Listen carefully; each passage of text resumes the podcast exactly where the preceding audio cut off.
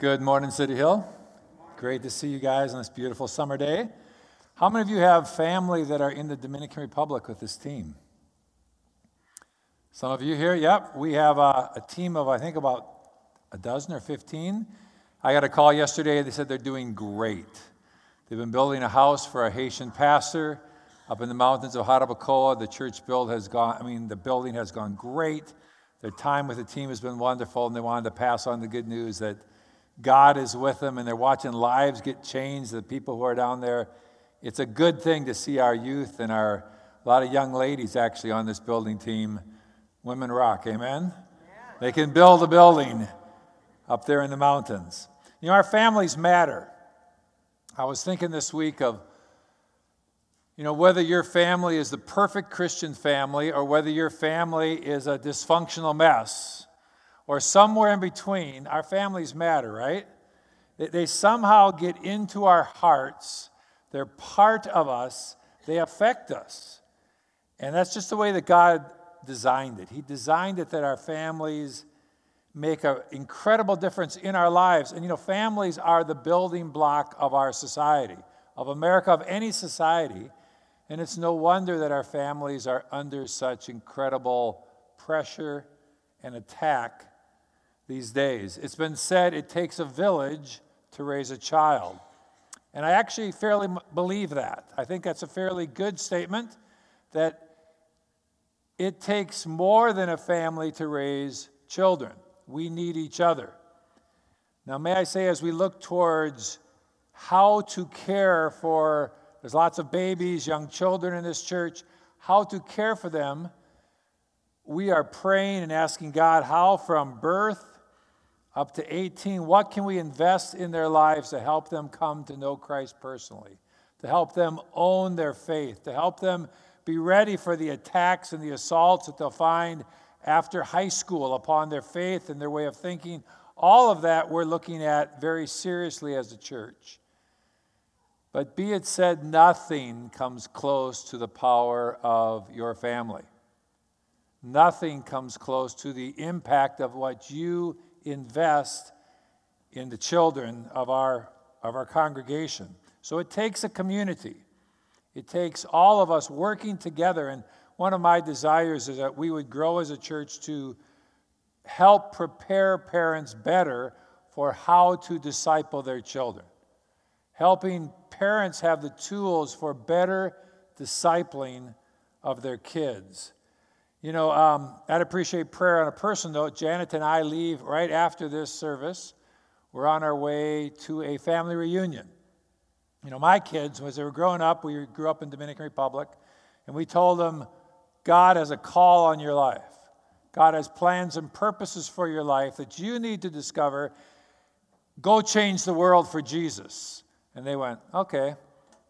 And they ended up all over the world at different times.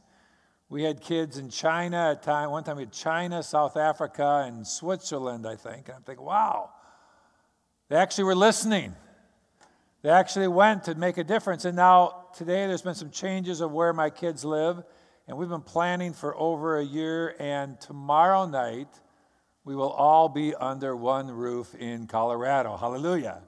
We got a place out there in the mountains, and people are flying in and driving in, and by tomorrow night, Lord willing, all of us, along with our 3 granddaughters, will be together for 3 nights at a house out in Colorado. So it's good, because family matters. Unless you think, the Norrells are the perfect family, I can tell you very clearly we are not. If you know the inside scoop, we all got our quirks, right? Everybody's got their stuff and the issue going, but we love each other. And we love the Lord, and we realize that time together is of great value. So we appreciate your prayers as the Norrells, gather together for this time of family. Let's open in prayer. Heavenly Father, I thank you for your family, that God, beyond our nuclear bloodline families, that God, you have your heavenly family. And that, God, we are part of that family here on this earth. Father, help us as we endeavor to become what you envision us to be. In Jesus' name, Amen. Romans 12, verse 2. Do not be conformed to this world, but be transformed by the renewing of your mind, that by testing you may discern what is the will of God, what is good and acceptable and perfect. Do not be conformed to this world, but be transformed. A true disciple of Jesus Christ lives counter-culturally. A true disciple does not live conformed to this world. Francis Schaeffer, a well-known Christian apologist, known for helping the Christian world think through the tenets of their faith, had a question that he posed really internationally. And his question was, how should we then live? How should we then live? How do we live in this world as those who love and follow the Lord Jesus Christ? He wrote a book called The Rise and Decline of Western Thought and Culture, published first in 1976, but I think the question still resonates, maybe even more than ever for us today. How should we then live? How do you live as somebody who follows Christ in this world? How does that work in this world in which we live? So a little history. Our nation, the United States of America, was founded upon Christian principles. We've been called a Christian nation. The Constitution is full of biblical principles. Prayer and Bible reading was common in the public school system. Sporting events and graduations included prayer and references to God and even to Jesus Christ. Not just to God, but in Jesus Christ. And the football teams would take a knee before the games, not in protest of America, but they'd take a knee in honor and recognition of God before they went for a football game. Imagine. Christian morals were encouraged in the public realm. When we were sent to the public schools, the sense was they would encourage honesty, godliness, those kind of things. Christian morals. The Ten Commandments were in proud public display in many public arenas, in courthouses and other places. Over time, there was a shift. Within our lifetimes, there's been a shift to a post-Christian society where the majority of citizens no longer attend church. Church attendance nationwide has been on a great decline, where secular thought is dominating, seen as the most important way to think, and the church and the Bible are perceived as, or have been perceived as, nice, antiquated, but somewhat irrelevant to modern life, just kind of off there on the side for those churchy people. I would say Christianity was kindly tolerated, but we are quickly sliding into a third category, which I will call the anti-Christian society, where the Bible is being seen as repressive, bigoted, hateful, and damaging, and those who believe and follow the tenets of the Bible are seen as the same. It's happening more and more in our society. And I ask you, how should we then live? What does that look like for you and I? So you have to make decisions of how you make your decisions in life. What is it that guides your, I'm going to get real personal, what guides your decisions? How do you make the decisions, the many, many decisions you make in life? What do you base them on? Now, some people would make their decisions based on emotions. They'd say things like, it just feels right to me. Or, I just trust my gut. Or we'd say, follow your heart. And it's just whatever feels right on the inside, that's what makes your decision. They say things like, that just doesn't set right with me, or I don't feel it. Do you feel it? And that the feelings become everything. Whatever you feel becomes truth. You can make decisions based on emotions. Many of us would make decisions based upon our mind, upon rationale, upon what is the logical way of doing things. I remember just asking a friend how he got from A to B, and I had it planned out at certain times of the day. The traffic was it was slower here, so I'd go this way in the morning, this way in the evening. My whole goal was speed, how to get there quicker.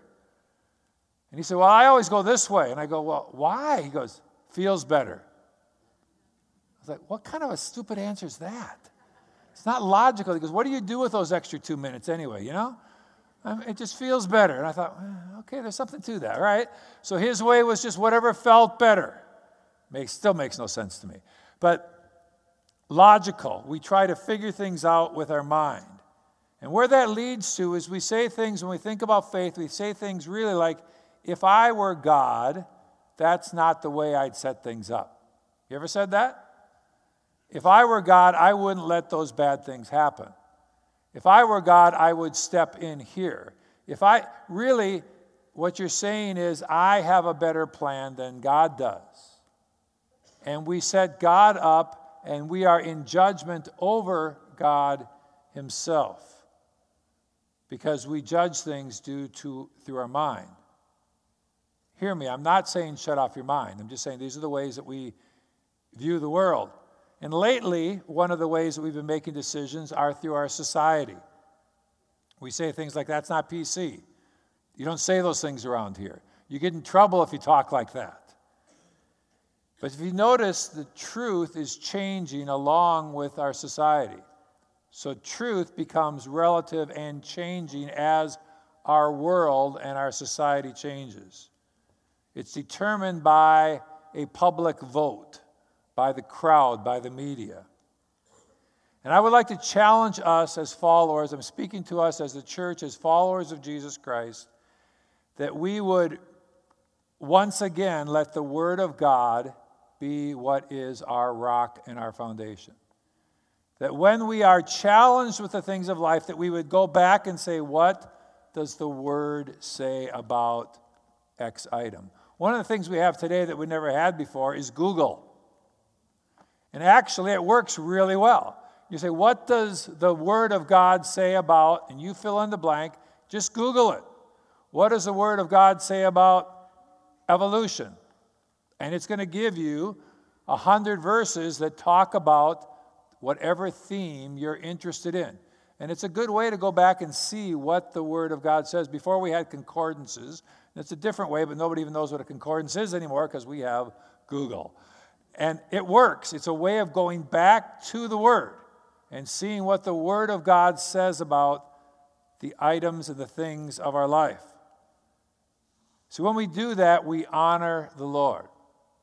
We honor His Word, and we in humility say, God, you are God, and I am not. And I trust that your Word has insight. You are the designer, the creator. You are the one that created us. You are the one that created me. And I trust that your Word knows better than I do. And I believe that is the fear of God that says, I honor the Lord and His Word, even when I don't really understand it all. We honor the Word of God as a way to make decisions. It wasn't it Christ that said, I am the way, the truth, and the life. What an incredible statement. He claimed not only to speak truth, but to be the truth. And we're talking this summer about discipleship, what it is to be a disciple. And I like that video. A follower is not just someone that we're friends. He friended me. We like that person. We like Jesus. But a follower is one that is in obedience and walking in step with Christ himself. So we let the Word of God stand as our guide. Because if we don't, we become like the man who doubts in James 1, verse 6, it says, he's like the wave of the sea that's driven and tossed by the wind. That person must not suppose he'll receive anything from the Lord. He's a double-minded man, unstable in all his ways. We see a lot of that in the world around us. People who are just shifting from here and there. They're going everywhere, but they are not solid in what they believe. And that can be true of us in the church as well. What we want to be is like the person of Psalm 1. Verse 3, he is like a tree planted by streams of water, yields fruit in its season, and its leaf does not wither. In all that he does, he prospers. I like that image of being that kind of a person. It's not a person that's rigid, nor proud, nor bigoted, nor ignorant, nor closed-minded, none of that. It's just grounded, solid, firmly standing firm in their convictions, dependable and prosperous. Wherever they go, there's favor upon them because they're grounded upon the Word of God. I return back to our opening verse of Romans 12:2. Do not be conformed to this world, but be transformed by the renewal of your mind. See, Paul was writing this book to a church in Rome, hence the book Romans. It was a new church. They believe the church was founded by probably some people who'd been at Pentecost. And when then they went out into the nations, they went back and someone preached the gospel back in Rome, and a church was founded. And in that day, Rome was the center of the world. They governed by their military might. And their society and their way of thinking was deeply influenced by Greek thought. And so they, hearing about one God instead of many gods, would have confused these people, the Romans. And how many of you know that when you get saved, your way of thinking doesn't change overnight? You don't just get saved and boom, you think just the way. No, it takes time. The Bible talks about having your mind transformed and renewed. Now, those outside the church say, well, you're just brainwashed, and that's always a negative word. But I think there's a positive brainwashing that we need. It's a washing of our mind of ways of thinking that are ungodly and letting the Word wash our mind and change our ways into the right ways of thinking. Paul, thinking of this particular challenge, he says in 1 Corinthians, Jews demand signs and Greeks seek wisdom, but we preach Christ crucified, which is a stumbling block to the Jews and it's folly or stupidity to the Gentiles. But to those who are called, both Jews and Greeks, Christ, the power of God, the wisdom of God, for the foolishness of God is wiser than men, and the weakness of God is stronger than men. Do not be conformed to this world. We are called to be in the world, but not of it. How do we do that? It's like we're swimming in the waters of this world, but we're called to be not of it, to be a light in the darkness. And let me say, it's easier and easier in some ways to be a light in the darkness because the darkness is more prevalent today.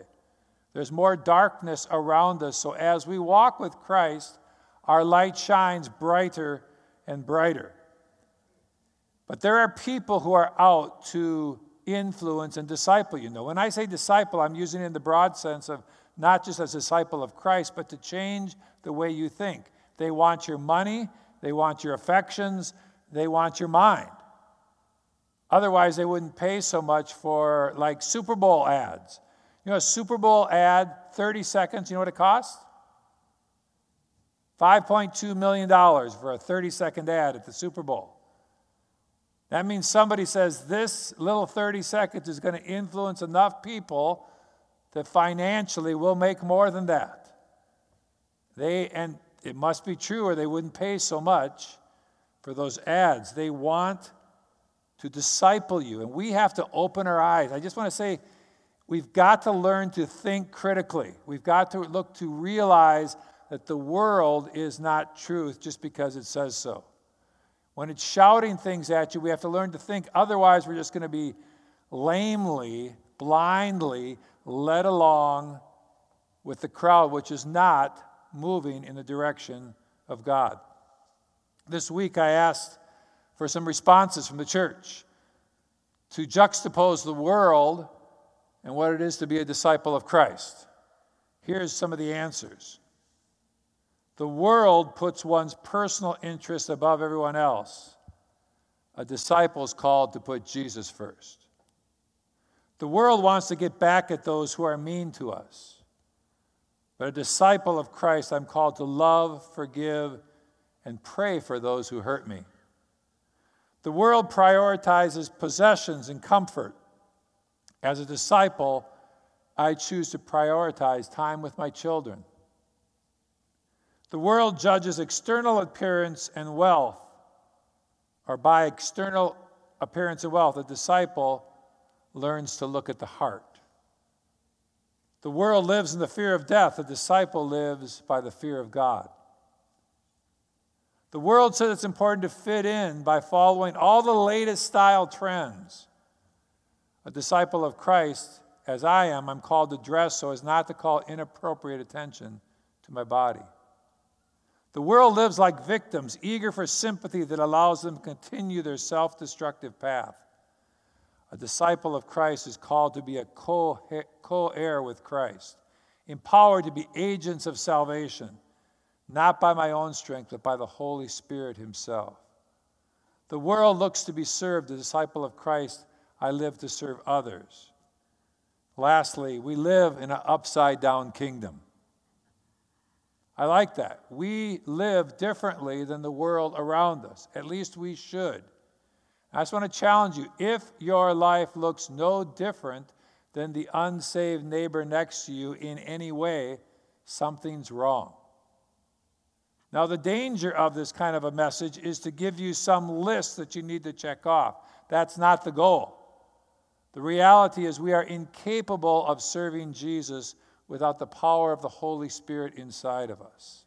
It's important to go, God, I want to serve you, but I need your help. I need your Spirit to work through me, to flow through me, so that these things come naturally, or at least better than they used to. That your Spirit would work through me as I let you be my Lord and not me be the Lord of my life. So let's take some different topics here. And I just want to say I'm taking this on kind of a high level. All of these topics could be sermon series in themselves, so I'm not going into the details. And I have no doubt that I may offend some people this morning, but I've decided, praise the Lord, I've decided that if I'm not going to offend somebody periodically, I'm not doing my job. So there you go. But my goal is not offense. My goal is that we would have our eyes open to the things, the messages that are shouted around us, and have our eyes open to what Christ would have for us, because God's ways work for us. He designed us. He knows how we work. So, I'll hit some different topics real quickly. Sexual relations. Start right off with it. The world says sexual intimacy is fine, even good, as long as you care about each other. Or, with all the hooking up going around in the world today, it's just a form of recreation. That's what the world says.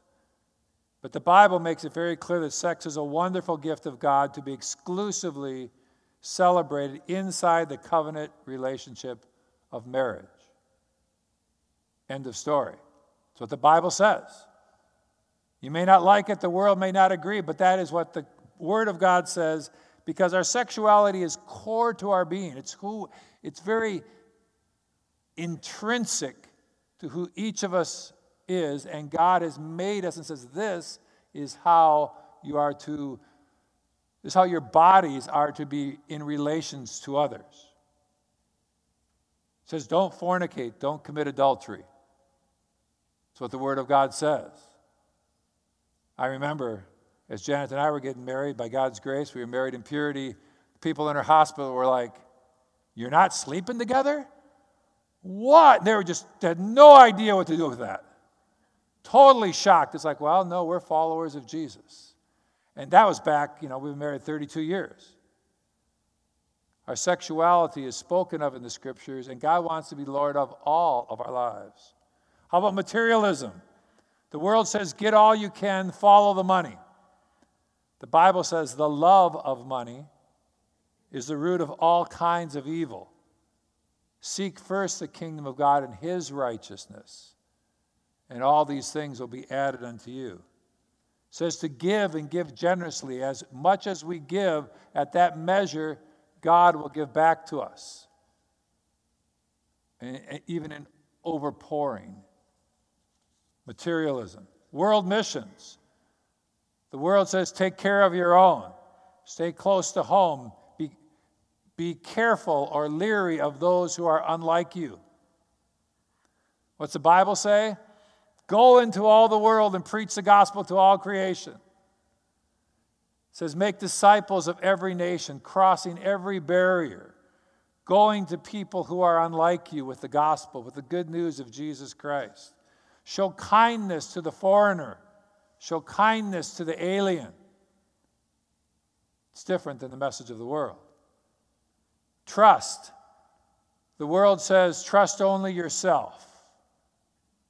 Trust what you think, whatever you think is true, whatever you believe is right. The Bible says, trust in the Lord with all your heart.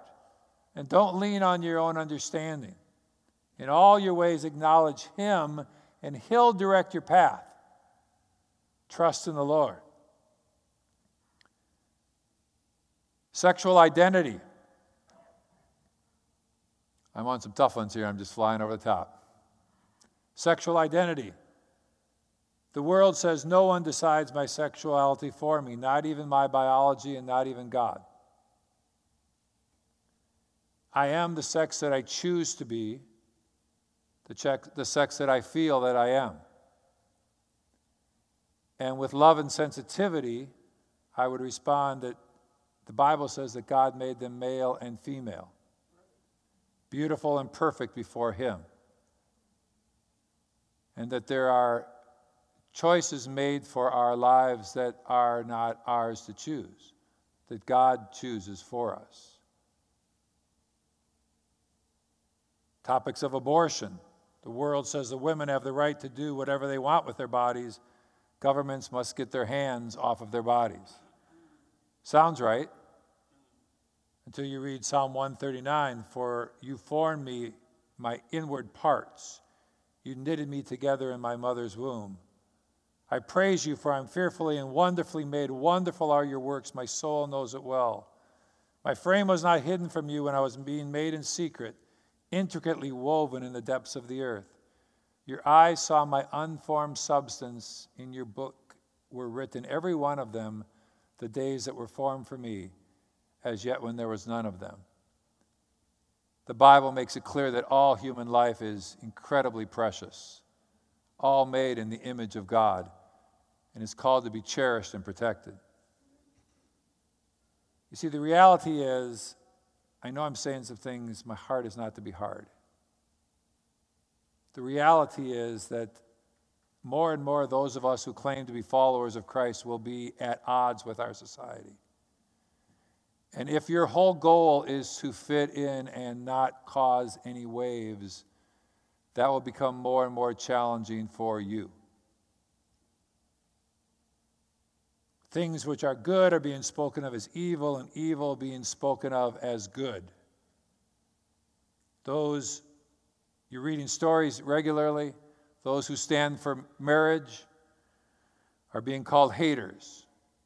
Those who are standing for life being called anti-women. That's why I say I'm going to put it out here today, don't be surprised if it's costly to you. Don't be surprised if it costs you your job or your friendships or public ridicule. I even told my children sometime, coming back to America to preach, I said, it is possible by speaking the truth, no matter how kindly and gently and understandingly I possibly can, that things I would say would be illegal to say, and I might start a prison ministry sometime. And they're like, you go, Dad. We'll visit you there, All right. Praise the Lord. The Bible says in 1 Peter 4, beloved, don't be surprised at the fiery trial that's come upon you, as though something strange were happening to you, but rejoice that you share in the sufferings of Christ, so that you may be overjoyed at the revelation of His glory. If you're insulted for the name of Christ, you're blessed. Wow. Because the spirit of glory in God rests upon you. Indeed, none of you should suffer as a murderer, thief, or wrongdoer, even a meddler. But if you suffer as a Christian, don't be ashamed, but glorify God that you bear that name. So the Bible speaks of suffering when we suffer for being Christians, not for being jerks, not for being rude, not for being argumentative, but by standing in grace and kindness for the truth. When we suffer for that, we can rejoice and be exceedingly glad that we have the honor of suffering for the name of the Lord Jesus Christ. You know, Jesus, it says he was full of grace and truth. I love that little statement. He spoke the truth, but Jesus was full of grace.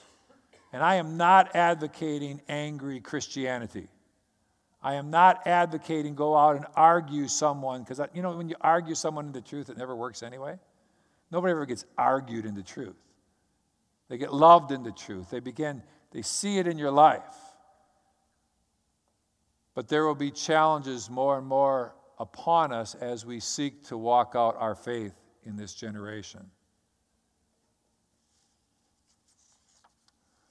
I want to close with a quote from a man named Carl Henry, written in 1947. It's amazing to me that it was written in 1947 because it sounds very much like today.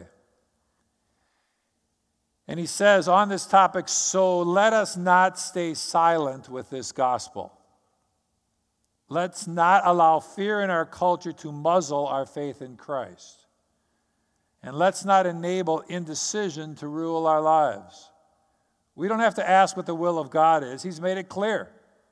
He wants his people to provide for the poor, to value the unborn, to care for orphans and widows, to rescue people from slavery, to defend marriage, to war against sexual immorality in all its forms in every area of our lives, to love our neighbors as ourselves regardless of their ethnicity, and to proclaim and practice truth regardless of the risk, and to proclaim the gospel to all nations. Of these things we are sure. Let's close in prayer. Father, I thank you for the truth that we find in your word. God, thank you that your word is solid and true, that we can base our lives upon the teachings, the words, the instruction that we find in the word of God. God, I pray that our light would shine in this world that's becoming increasingly dark. And that, Father, we would not be shy to speak of you. That, Father, we would not have to protect even our jobs or our reputations. But, God, we would be those who with gentle courage would walk according to your word in righteousness. And that the world would see Jesus in each and every one of our lives. God, help us. Help us, Lord Jesus. In Jesus' name, amen. Amen. If you're our guest this morning, I'd love to meet you. I'll be at the Welcome Center on the left.